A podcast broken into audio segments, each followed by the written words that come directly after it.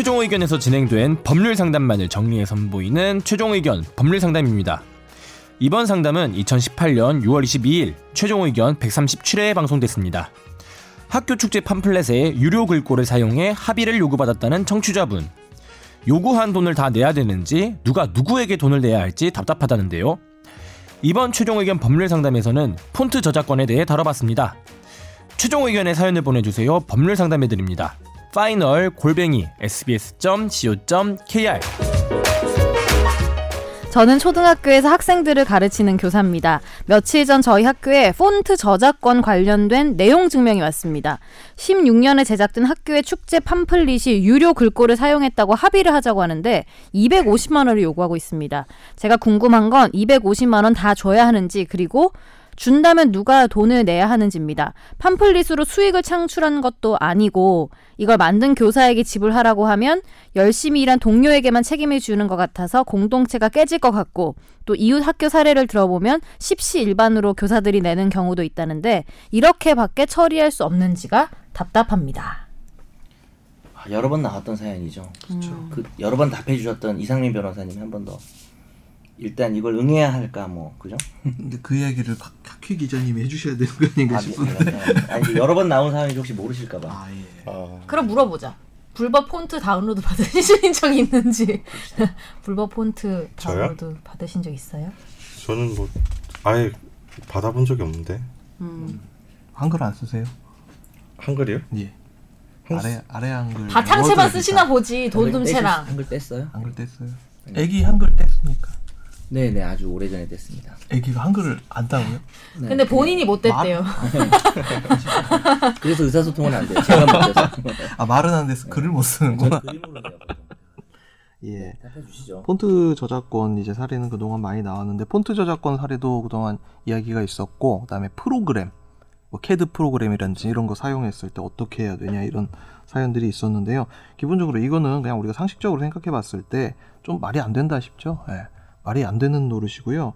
250만 원 저쪽에서 보통 이런 데들이 이제 법무법인이나 이런 데에서 이제 저작권 협회하고 뭔가 이렇게 계약을 맺고 그것만 하는 범법인 유명한 애 있잖아요. 예, 그런 데들이 있죠. 그래서 이- 어디라고 했죠? 솔 머시기 뭐 이런 데도 있어요. 이름 강 놓고 머시기도 얘기한 있고. 그런데 예.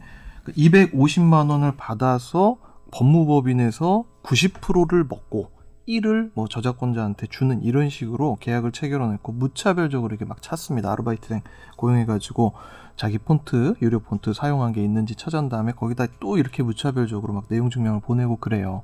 그런 다음에 이제 돈을 요구하고 이런 케이스들이 굉장히 많은데 이거 이제 저작권법 위반이니 뭐 고소를 당하면 뭐 어쩌는 여기에 대해서 굉장히 부담 가시는 어, 분들이 많으신데 근데 요거 걱정 안 하셔도 되고요. 그냥 있으십시오.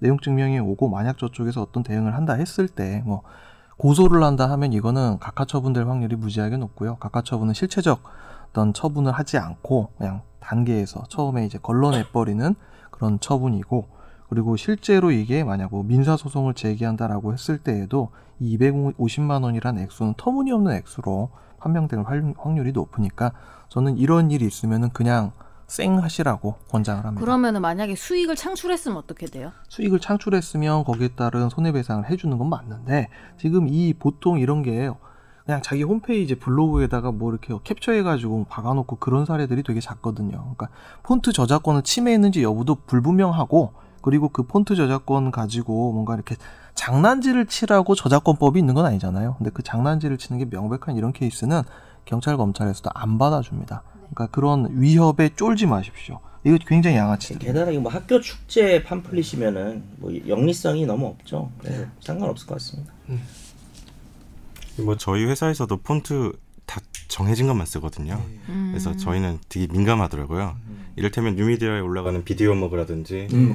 그런 데는 폰트가 상당히 많이 들어가거든요. 중요하죠 예. 또 자막이. 그건 딱 계약된 폰트 아니면 우리 회사에서 개발한 폰트만 쓰고는 있어요. 음, 아, 직접. 개발도 하시나요? 저 SBS 서체가 있어요.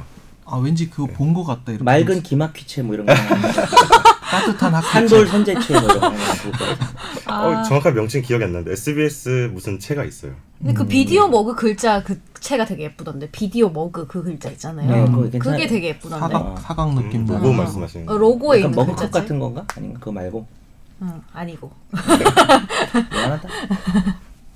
그렇습니다. 음, 여하튼 걱정 너무 하지 마십시오. 이거 이런 거 가지고 장난치는 데들한테 돈 이거 십시일반으로 줘야 될 필요도 없고요. 그럴 그러려고 저작권법이 있는 것도 아니니까요. 네. 다음 사연 볼까요? 제가 볼까요? 네.